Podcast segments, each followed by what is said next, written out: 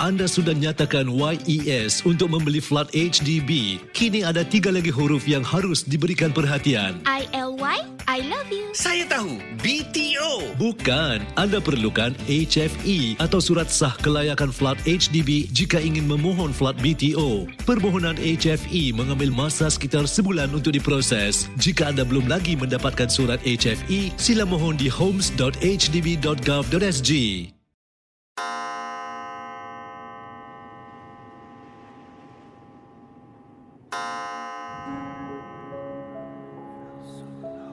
Selamat datang para pendengar misteri jam 12. Anda diundang bertemankan saya, Safwan Shah dan Adi Rahman setiap malam Isnin hingga Jumaat berdetik selepas 12 tengah malam.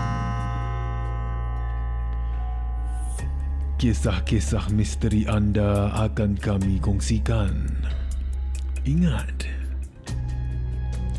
jangan terlalu taksub atau percaya dengan apa yang dikongsikan dalam gerun malam ini.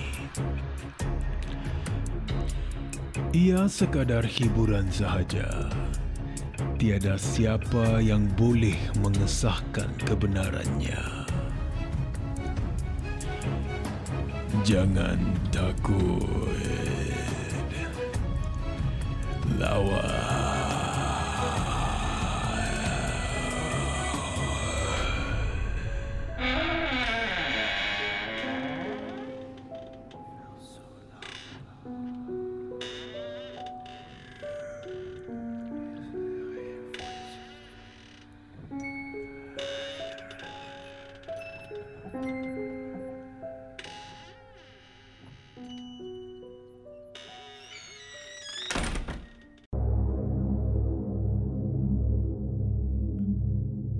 Selamat malam para pendengar misteri jam 12. Kisah ini yang saya nak ketengahkan memang luar biasa. Kita ni selalu dengar kisah dari seorang penghibur. Kena gangguan kebanyakan sebabkan sifat hasad dengki. Ya, maka mereka ni dihantarlah ya sihir menyihir untuk memporak-perandakan kehidupan ataupun kejayaan mereka. Jadi ada yang hantar sihir ini sehingga kan mereka ni cacat atau mereka ingin mangsanya terus mati. Tapi pengalaman seorang penghibur ni di mana saya terserempaklah sebuah artikel memang lain daripada yang lain. Sebelum saya teruskan dengan perkongsian pada malam ini, ingat ya kisah-kisah yang diketengahkan anggaplah semuanya sebagai satu hiburan dan tiada siapa boleh mengesahkan kebenarannya. Ini berlaku sekitar 16 tahun yang lalu. Seorang penyanyi dari Indonesia. Ia katanya membuat persembahan di hadapan makhluk halus. Masa tu katanya beliau ya tengah membuat persembahan dengan sebuah band lah, ya, sebuah kumpulan dan mereka mengadakan sesi jelajah ke 30 buah kota di, di Indonesia. Jadi sampai di satu kota ni, mereka satu band dinasihati ya, dinasihati agar jangan layan kalau ada nampak penonton yang pelik atau penonton yang aneh. Ha, tapi mereka hanya dinasihati sebegitu rupa. Tak diberitahu dengan lebih lanjutlah kenapa tak boleh nak menegur, kenapa tak boleh nak melayan dan sebagainya. Hanya dinasihati kalau nampak ada penonton-penonton yang berkelakuan pelik semasa tengah buat persembahan tu, jangan layan. Jangan sesekali menegur mereka pun. Tambah lagi pelik Safwan. Kita dinasihati untuk jangan mandi sehingga keluar dari kota tersebut. Itu itulah salah satu pantang larang juga.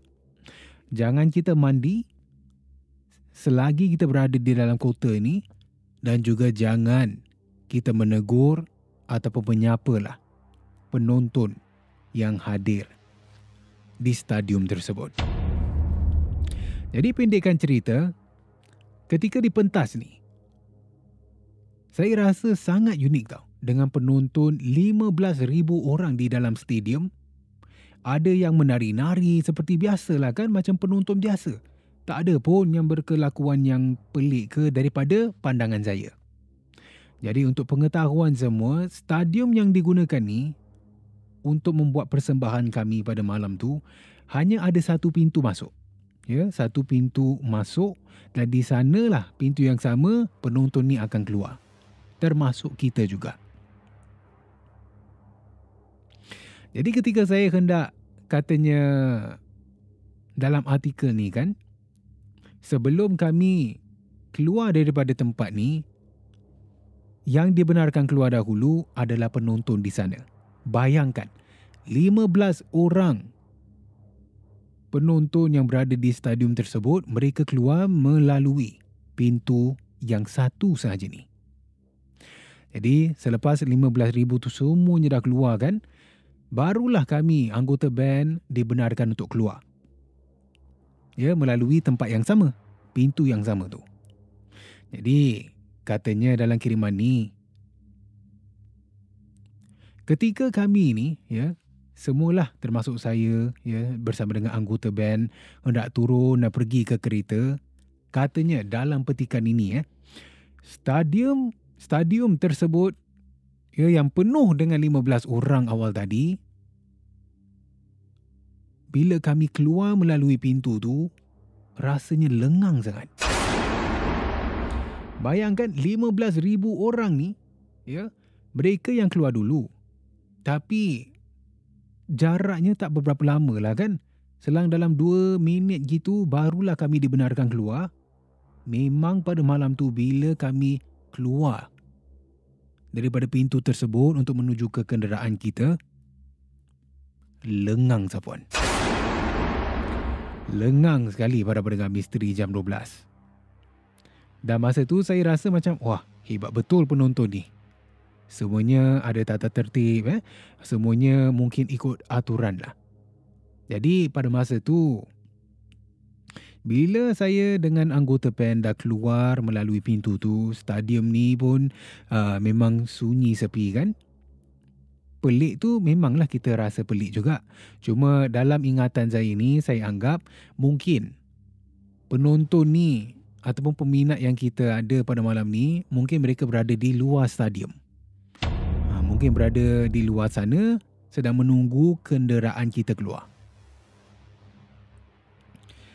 Jadi kita semua dah masuk dalam kenderaan. Dalam petikan ini,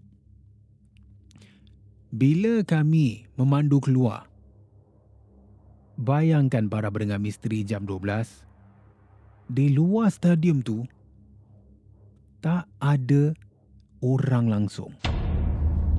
Memang sepi sekali stadium tu. Bayangkan 15 orang terus sepi dalam beberapa minit saja. Jadi masa tu memang saya ini kecewa lah. Eh, dalam hati katanya sebagai seorang penghibur kan selalunya ada yang meminta autograf ataupun nak mengambil gambar ada juga yang berkerumun kan aa, ah, nak aa, ah, bertemu ramah lah bersama dengan anggota-anggota band tapi pada malam tu di kota ini tak ada orang langsung Safwan Jadi dalam hati ni, dalam kenderaan ni, saya cakap dalam hatilah memang rasa kecewa sebab sepi di stadium tu. Walhal awal tadi sedang kami membuat persembahan, ramai orang. Ada yang menari, ada yang juga uh, ikut rentak lagu dan sebagainya. Tapi habis, ya, habis sudah kita punya persembahan, terus hilang semua ni. Lesap. Jadi, kita ni diingatkan ya sebelum kita membuat persembahan kita dia ada taklimat ya ada briefing supaya jangan langgar pantang larang ini. Jangan kita menegur ataupun menyapa penonton yang ada di stadium. Dan selagi kita masih berada di kota ini jangan sesekali kita pergi mandi. Jadi pendekkan cerita bila kami ya uh, kru-kru dan juga anggota band tersebut semuanya dah pulang ke hotel dalam banyak-banyak orang pengurus kita ni yang melanggar pantang larang Zafuan. Ya, sebaik sahaja sampai di hotel, dia pergi mandi dan bersihkan diri. Walhal awal tadi tu kami semua dah diingatkan. Ya, dah ingatkan dengan tegas dah. Jangan langgar pantang larang ini. Ya, jangan mandi selagi berada di kota ini. Jadi apabila pengurus kita melanggar pantang larang, kejadian buruk berlaku kepada salah satu orang anggota kami ya, anggota produksi lah lebih tepat lagi. Jadi bila pengurus kita ni mandi di dalam bilik hotel kan, lad lima minit gitu. Salah seorang daripada tim produksi ni, dia ni keluar hotel untuk membeli sekotak rokok lah. Dan ketika dia sedang melintas jalan ni, secara tiba-tiba, ia pada malam tu juga dilanggar dan patah tangan dia. Saat tu memang kita rasa memang ada yang tak kenalah dengan kota ni kan. Sebab awal tadi memang diingatkan aa, ah, jangan langgar pantang larang dan aa, jangan mandi, jangan juga menegur ya penonton di sana. Dan saya ini sehingga sekarang lah saya tak pasti kalau apa yang berlaku tu ada kaitan dengan pantang larang yang kita diingatkan.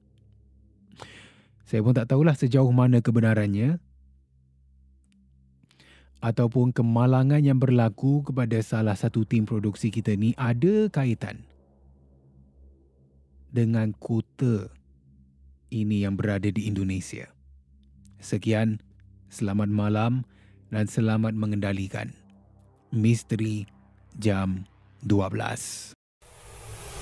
Terima kasih kerana mendengar Misteri Jam 12. Terima kasih kerana Rancangan satu jam ini jam 12. seperti mana yang selalu diingatkan. Jangan mudah percaya, jangan terikut-ikut dengan kisah yang diketengahkan dalam rancangan satu jam. Misteri Jam 12 Gerun Malam. Sehingga kita jumpa lagi di dalam satu lagi malam. Misteri jam 12 satu lagi malam. Kerun. Misteri jam 12 malam. Kerun.